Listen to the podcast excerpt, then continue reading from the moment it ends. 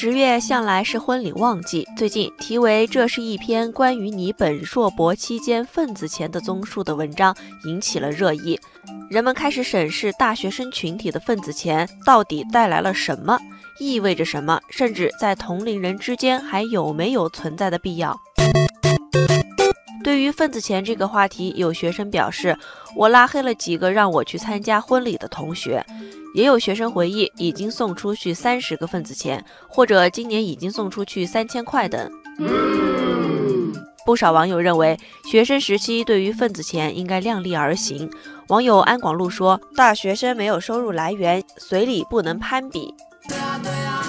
网友明天说：“我家里的朋友们有个不成文的规定，还在读书的人不用随份子钱，就算给了也不收，收了也退回去。”而对于部分学生拉黑发出婚礼邀请的同学，有网友认为不妥。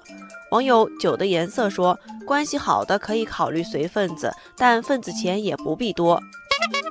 网友小北说：“对于同学朋友的邀请，还是要结合财力、精力、时间以及交情深浅等因素来综合判断去不去，不能一棒子打死所有邀请，也不能盲目无选择的被邀请任意支配。说到底，不要因为这点事搞得人情尽断，也切记死要面子活受罪。”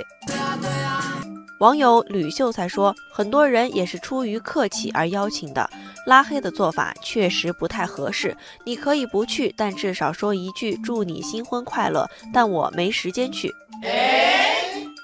网友高山仰止说，不能把求学路上的份子钱看得太重，即使有必要的应酬，也应量力而为，要摒弃不看重祝福，只看重随了多少钱，把份子钱当成一种收入等错误认识。